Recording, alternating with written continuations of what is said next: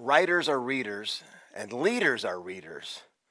Find out what I'm reading for part two next on forty-one Strong.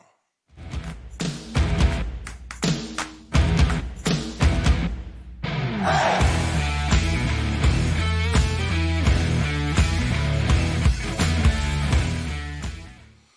Hey everyone, welcome to forty-one Strong Podcast. Chuck Tate here in the White Cash Studios, downtown Peoria, Illinois. A beautiful sunny day, so happy to be with you. Whether you're watching and listening live, or perhaps you are um, listening on a treadmill, jogging down the road, driving down the side of the road, I don't know. But I just want to say thanks for hanging out with me today. forty-one Strong is a podcast that delivers encouraging scriptures and stories to help people hold on and stand strong.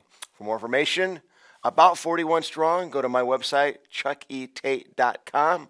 Or if you want more information about the book, forty-one Will Come, go to forty-one will come dot com. And of course, we have a free seven-day reading plan available on the YouVersion Bible app.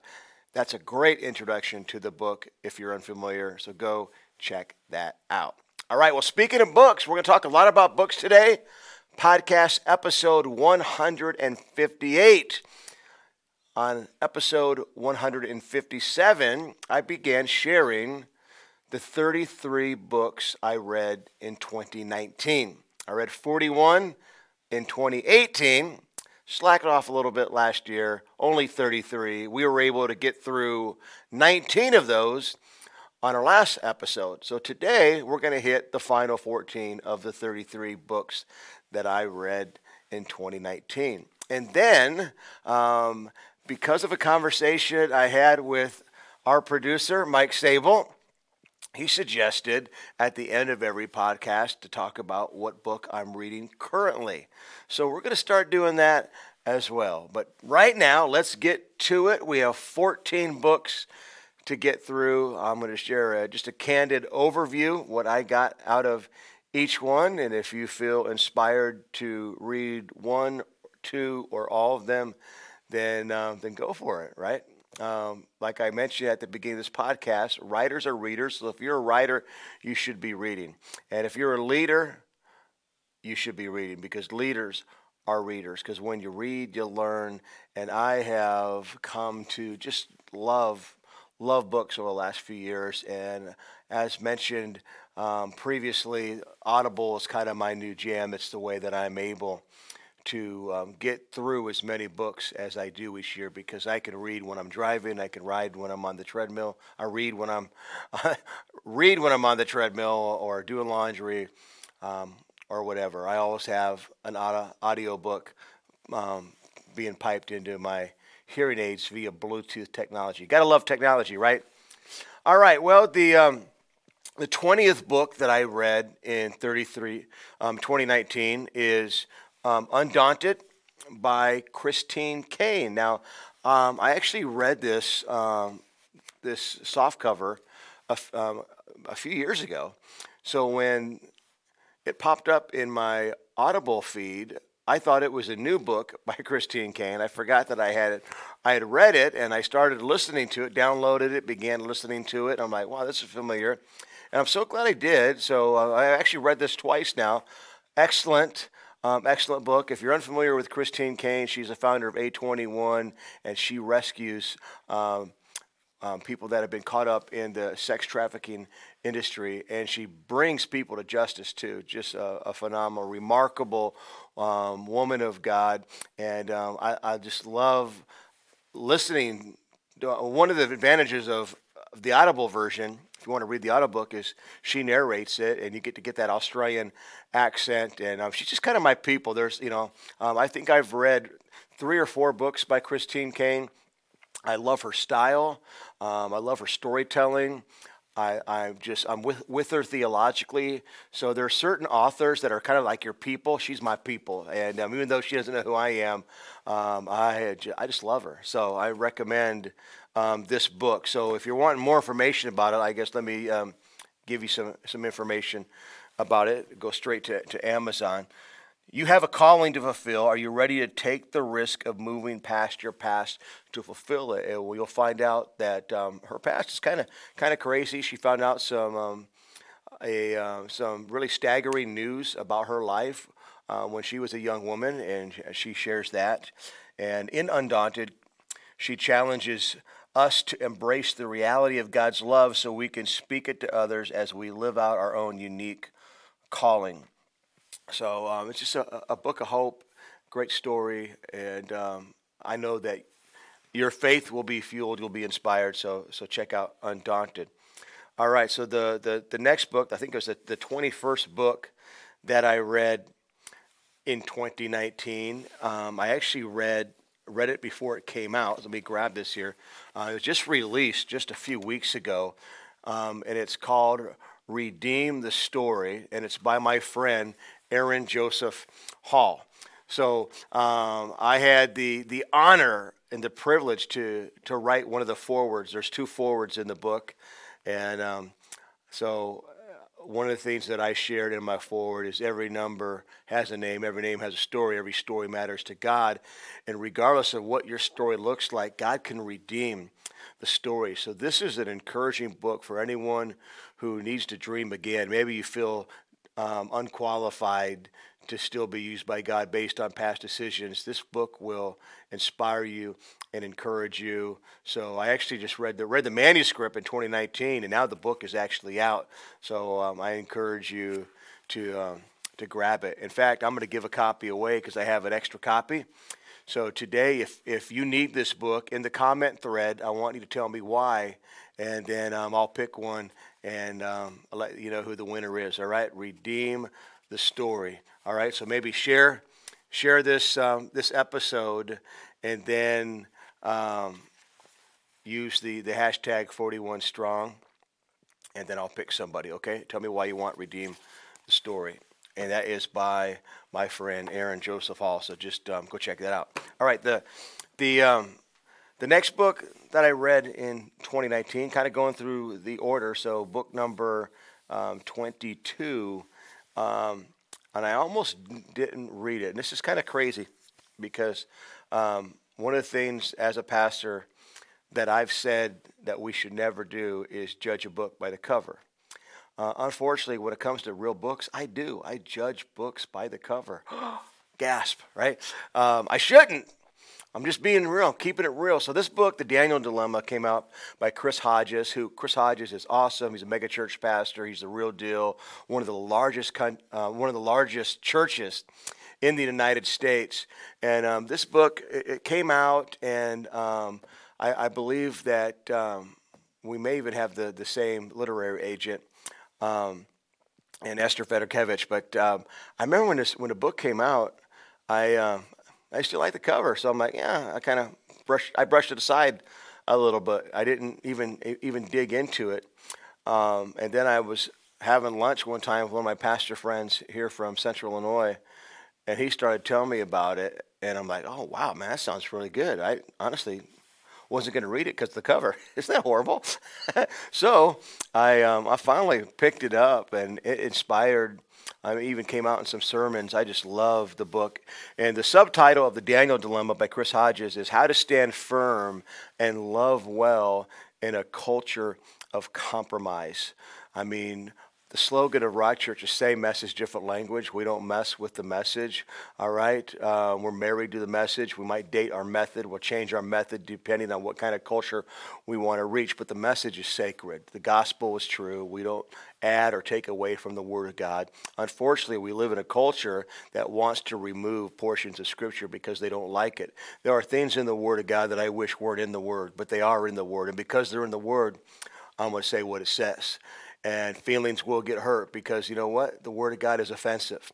Um, it's also good news. And when you respond to the good news, it brings about great joy. It's for everyone. Here's the deal, though. You can't compromise it, and you can't throw it out. You can't dilute it. If you dilute the gospel, then it's not really the gospel. All right? So this book, The Daniel Dilemma, How to Stand Firm and Love Well in a Culture of Compromise, will really, I think, encourage you to take that, that stance of, you know what? I don't care how much pressure I come under from our culture and from the world. Um, they might they might bend me, but they're not going to break me. I'm not going to break. I mean, I might feel feel that strain, but I'm not not giving in. So um, let me just share something straight from the the Amazon description. Christians face a major dilemma today. How can they not only stay engaged with the shifting and increasingly ungodly culture around them, but also influence for good? Is there a way to love people with significantly different attitudes and lifestyles without compromising your biblical beliefs?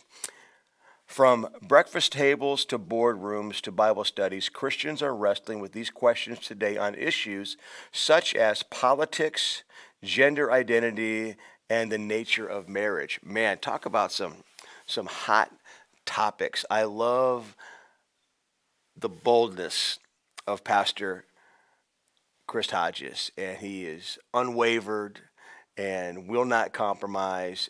And I love the fact that he uses his platform to say, this is what the Word of God says. You know, just because, um, you know, we need to communicate to the world what we're for more than what we're against, but that doesn't mean we should be silent on issues that culture has questions about and that the church has questions about. And the reason the church has questions is because a lot of pastors won't talk about the tough issues.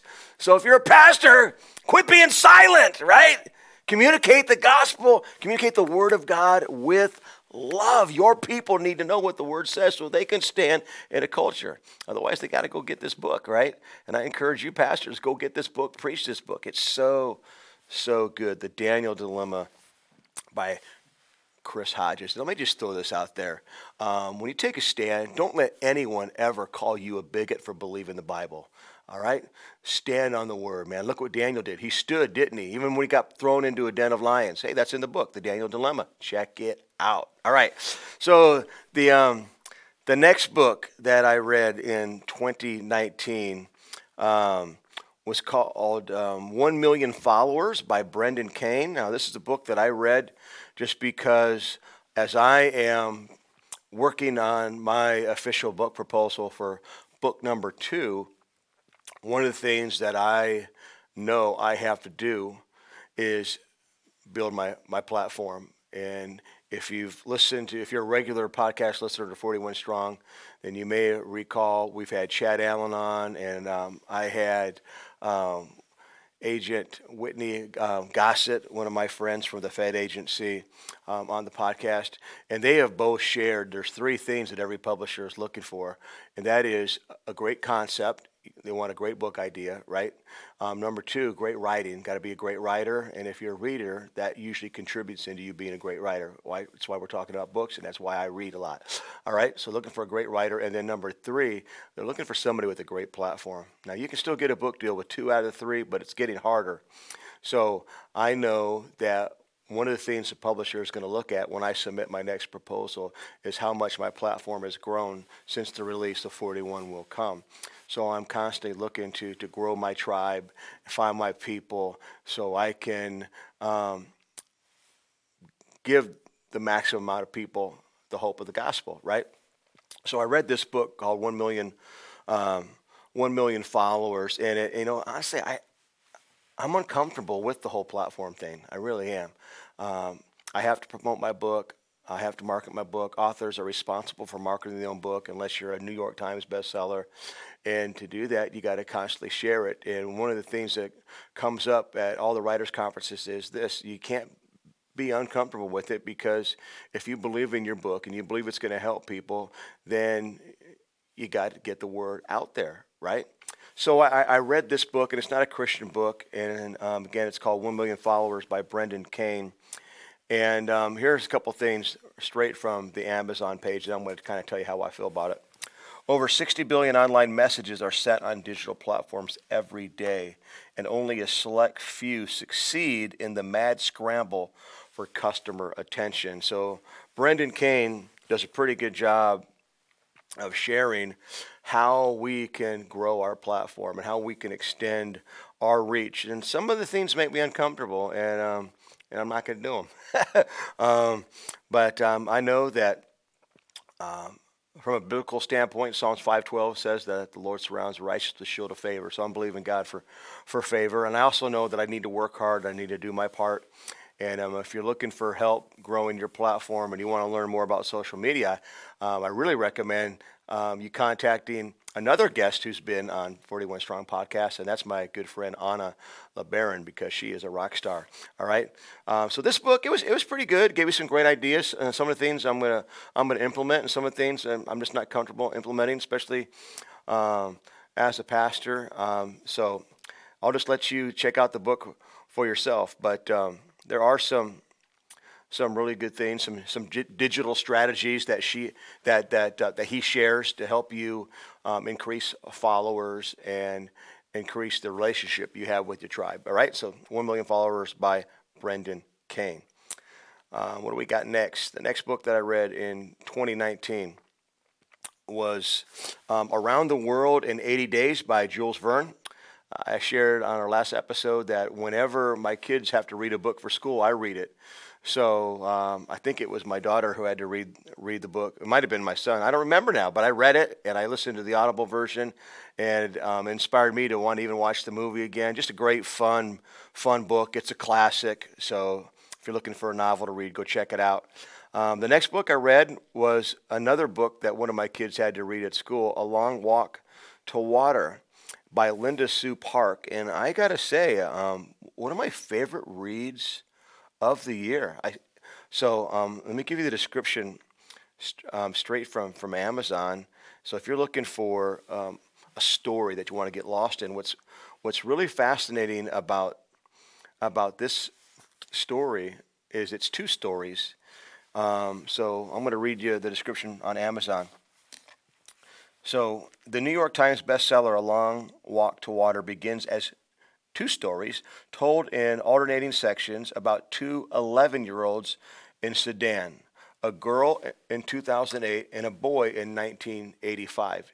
Two separate stories, two separate individuals, two time periods. The girl Naya is fetching water from a pond that is two hours' walk from her home. She makes two trips to the pond every day. Then the boy, Salva, he becomes one of the, quote, lost boys of Sudan, refugees who cover the African continent on foot as they search for their families and for a safe place to stay.